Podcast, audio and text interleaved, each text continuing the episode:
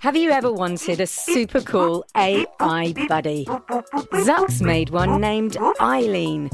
And Hello? she's full of surprises. And guess what? She knows you're listening I know you're out there. and needs your help with Jello Mountains, The whole city's filling up with jello. creaky robots, Green detected.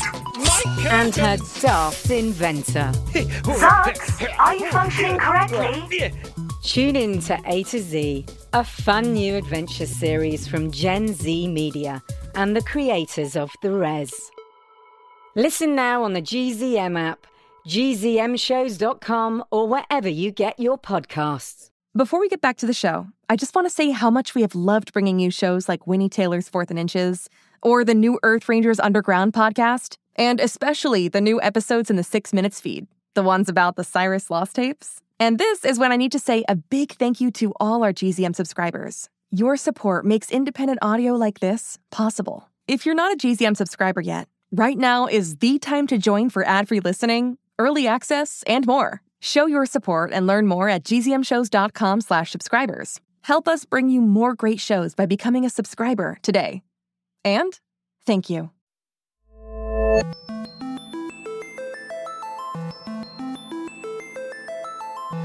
Hi, and welcome to the alien adventures of Finn Caspian. My name is Jonathan Messenger, and with me, as always, is The Riddlebot. the Riddlebot? Yep. I know you call me Bebop, but really, a lot of people know me as the Riddlebot. Okay, Riddlebot. Not Riddlebot. Jonathan, show some respect, please.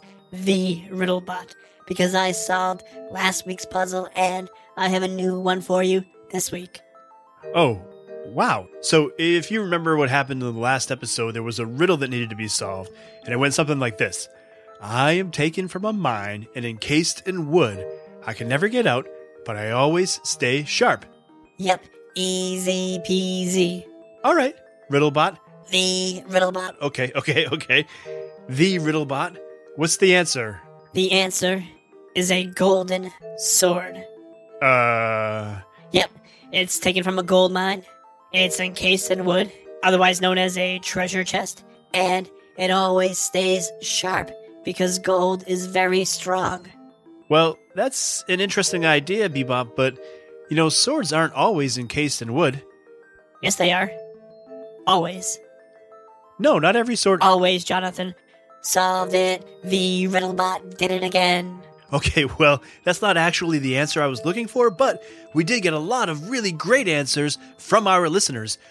Oh, yeah, well, let's see if listeners can solve the Riddlebot's riddle. Okay, yeah, go ahead. What has hands but has never high fived? You? What? No, I can high five? Yeah, but you never give me any high fives. I reserve my high fives for those who deserve them. Jojo? okay, well, if you think you know the answer to Riddlebot's riddle, The Riddlebot, thank you very much. right, sorry, the Riddlebot, then go ahead and email bebop at finncaspian.com. That's two E's, so B E E B O P at finncaspian.com with your answer. That's right. And in the meantime, let's get into it, shall we? If you remember what happened in the last episode, Finn was down in the mine with the canary who had given him that riddle to solve. How are he and Juliana going to get out of it this week? Find out in the Alien Adventures of Finn Caspian, Season 6, Episode 9 The Big Reveal.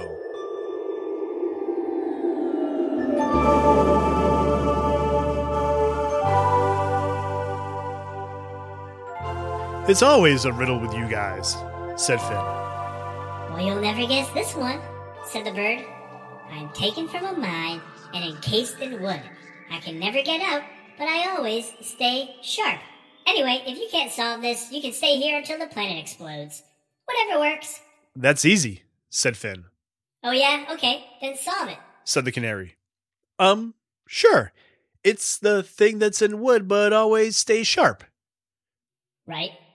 It's taken from a mine, that thing, said Finn. I don't think you're really answering the riddle. Sure I am, said Finn. Listen to me. It's the thing that stays sharp, it's always in wood, and it's taken from a mine. You can't say the answer to the riddle about what comes from a mine and is encased in wood and always stays sharp is the thing that stays sharp that's inside wood that's from. That's cheating! Fine, said Finn. It's the lead of a pencil, okay? The lead's taken from a mine, encased in the wood of a pencil, and it needs to stay sharp in order to write. I was just trying to make it interesting. Oh, that's actually pretty good. Oops. Hold on one second.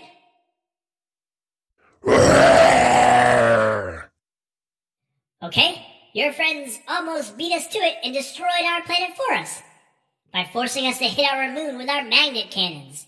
Anyway, I think that crisis is averted, and your answer to the riddle is correct. I'd be impressed if I also wasn't very angry with your friends for almost blowing up our planet. Yeah, but you said the planet is going to blow up anyway, said Finn. I know, but look, if your house was going to blow up, and then someone else came along and tried to blow it up, wouldn't you want to protect it so you could blow it up yourself? Hmm, not really, said Finn, Weird. said the bird. Anyway, why don't you call up to your friends and have them come down here now so they can fix my planet? Um, sure, said Finn. I can do that. Uh, could I maybe fly my ship up to the big ship and talk to them there? Let me think about that. No. said the canary. I don't know what you take me for, but I'm not going to let you escape so that then you can fly off with all of your friends. Okay, said Finn. Why don't you go to your little ship and radio up to your big ship and tell them unless they come down here, you are never going free. Oh, totally, said Finn. I'll just totally go up to my little ship and radio up to them because they can hear everything I say, and I'm not a time traveler who can only be seen and heard by one person, the daughter of my enemy. The bird cocked its head and looked at Finn as if it had no idea what he was saying. Is that a riddle? A time traveler who can only be seen and heard by one person. The daughter of my enemy. Huh, I haven't heard that one before. Finn let the bird think it over for a bit as he looked for a way out. Um, how am I supposed to get up to my ship? said Finn. Oh, here. There's some metal in your clothing, right? One second.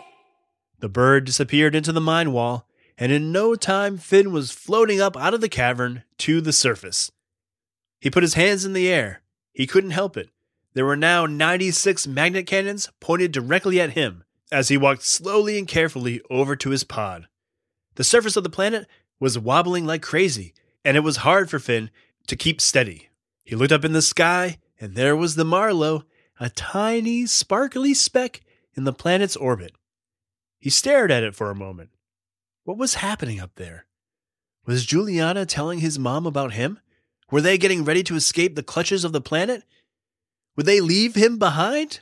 Finn knew that if he tried to speak through the communication system on the pod, it was possible only Juliana would hear him.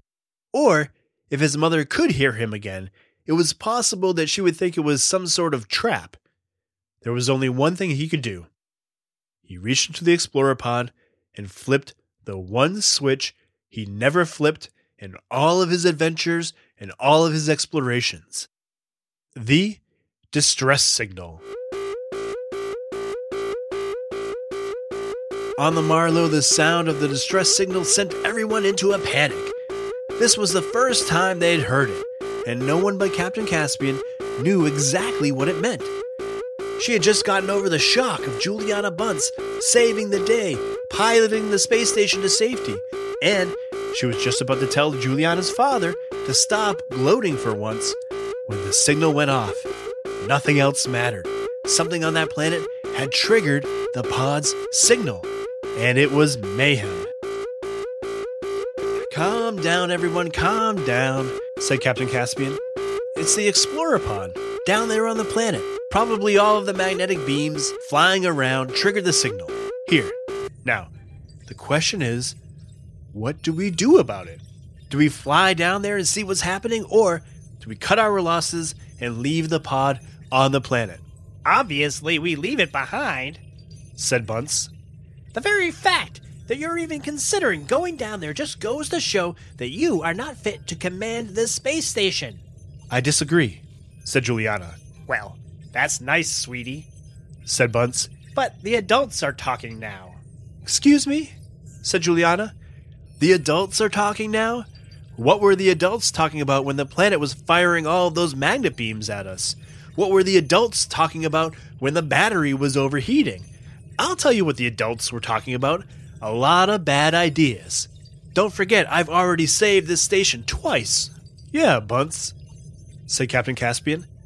Let's hear your daughter out.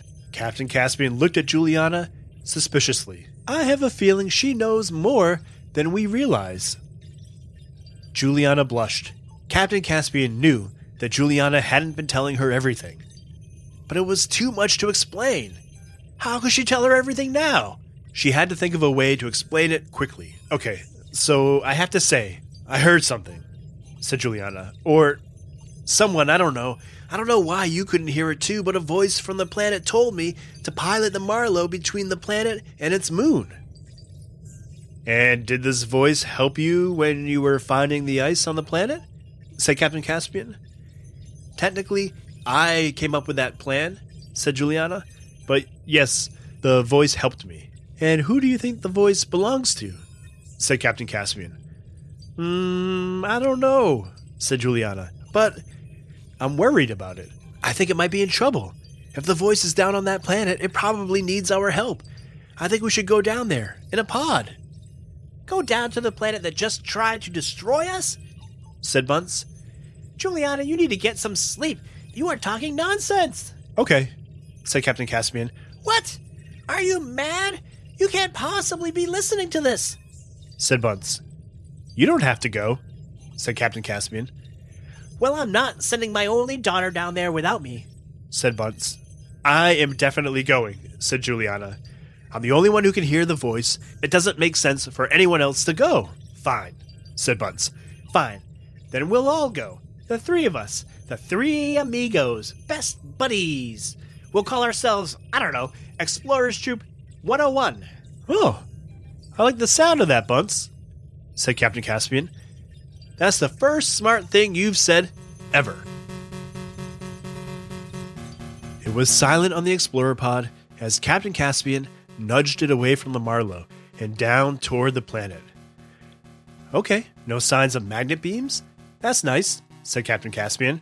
No matter what we meet down there, remember, I'm the captain. I go first. If they try to hurt us, they have to go through me first. I agree, said Bunce.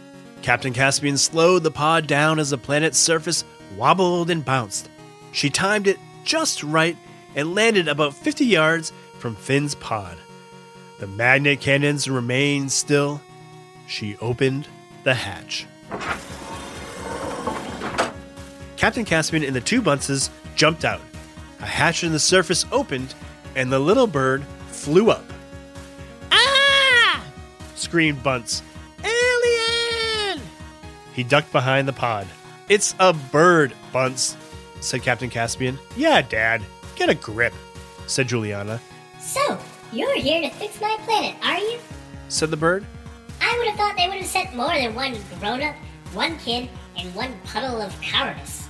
My name is Captain Isabel Caspian of the famous Marlow 280 Interplanetary Exploratory Space Station, said the captain. And we are here because we received a distress signal from our pod over there. We have made no promises as to fixing any planets. Well, maybe you haven't, but that boy certainly did. And he goes nowhere until you send your engineers down to fix my world. Boy, said Captain Caspian. What boy? Your boy, said the bird. the one who flew down here in your mini ship. Come on here, boy. There's been some mistake, said Captain Caspian. That ship was empty when it flew down here. We have no boy pilots who could. Captain Caspian stopped talking as Finn walked out from behind the Explorer pod wearing his Marlow spacesuit. Finn could see right away that he was no longer invisible. Captain Caspian could see him. She didn't recognize him, of course, because she'd never known him, but she could definitely see him. Hi, said Finn. What is this? Said Captain Caspian. Some sort of trick? Who are you? It's no trick, Mom, said Finn. I mean, uh, oh, yeah. Mom? What? said Captain Caspian. Mom, I'm your son, Finn, said Finn. What? said Captain Caspian. Juliana brought me back here from the future to help. What? said Captain Caspian and Bunce. Oh no. Finn, said Juliana. If everyone can see you now. Yeah, said Finn. I'm stuck here. I can't go back to the future. What? said Captain Caspian and Bunce. Look, I know I said we had a day or whatever, but really, my planet's gonna explode in like two hours, so if you could put the family drama on hold and start fixing the planet, I'd really appreciate it. said the bird. What? said everyone.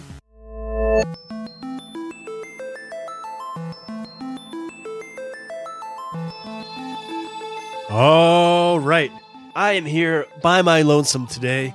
Our editor will be back next week to talk about what's happening in the story. In the meantime, I have a whole lot of riddle solvers to thank. Starting with Lorelei, who's eight from Boston, Massachusetts. Gavin, who's eight from Ithaca, New York. Sander from Philadelphia, Pennsylvania.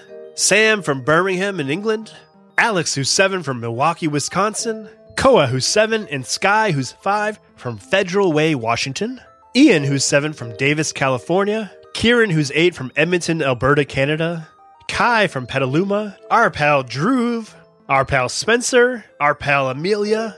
Simon from Falls Church, Virginia, who's nine. Oliver from Mount Pleasant, Michigan. Miles, who's six from Miami, Florida. Rosie from Shutesbury, Massachusetts, who's almost 10. Davey from Nashville, Tennessee. Wilson, Declan, and Egan from Randallstown, Maryland. Ollie, who's seven from Toronto. Thor, who's nine from Toronto. And Poppy, who's three from Toronto, who all came up with some really interesting guesses, including Poppy, who said unicorn. Gideon, who's 10 from California. Ansel, who's 7 from Fort Collins, Colorado. Our pal Benjamin, who's 9. Gavin, who's 8 from Maryland. Kemper, who's 7 from Beaufort, Missouri. Evan, who's 6. And Sam, who's 3 from Seattle. Leo, who's 8 from Landing, New Jersey. Our pal Eaton. Camille, who's 11. Wendell, who's 6 from Pittsburgh, Pennsylvania. Henry, who's 7 from Rougemont, North Carolina. Hank from Philadelphia. Porter from Marlboro, Vermont. David and Andrew from San Francisco, Harbor, who's six, and Finnegan, who's nine and a half,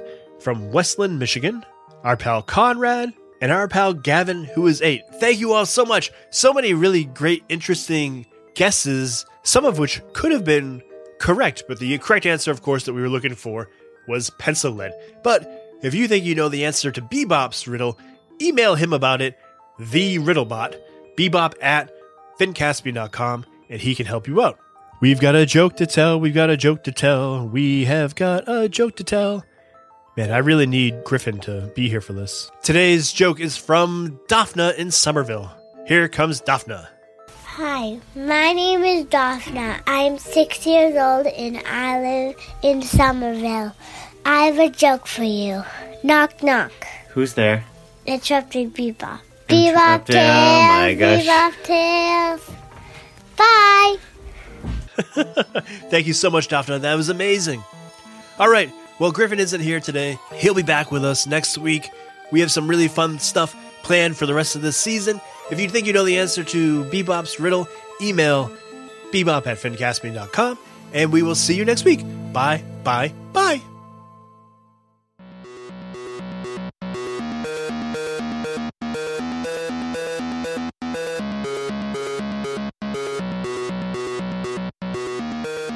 All right, thanks for coming back and having more fun with us this week. Don't forget to send in your sounds, your art, your character ideas. We love getting them. Thank you so, so much.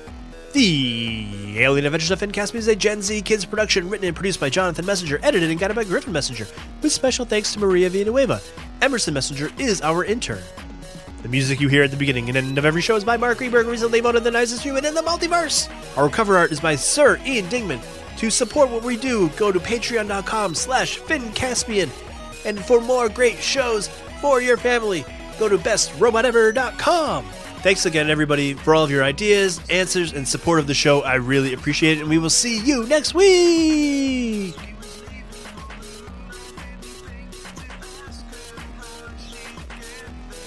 Huh. A time traveler, daughter of an enemy. Uh, I don't know the answer to that one. I should probably start listening to the show more. Hey, parents and teachers, have you heard about gzmclassroom.com? It's a website where teachers can get companion resources for everyone's favorite GZM shows. Six Minutes, Mars Patel, Podcast Title Pending, Seis Minutos, The Res, Becoming Mother Nature, Iowa Chapman and the Last Dog, Treasure Island 2020, The Hollow, Young Ben Franklin, and The Big Fib all have companion resources for additional critical thinking, listening comprehension, and ultimately creativity. We made them just for you. And oh yeah, they're free. Free! The people on Facebook didn't believe us, but they are F R E E free. Head to gzmclassroom.com and get yours today. Hey, it's Jess. Did you know that GZM Shows has a YouTube channel? Right now, all of Six Minutes, Becoming Mother Nature, GZM Beats, and Cupid and the Reaper are up. And they're in these, like, beautiful playlists. They have this fun audio waveform visual, and best of all, you can turn on captions. And the captions have character names. Anyway, subscribe to GZM Shows on YouTube. Maybe there'll be some cool things in the future, like live streams, interviews, behind the scenes. We'll see. GZM Shows on YouTube.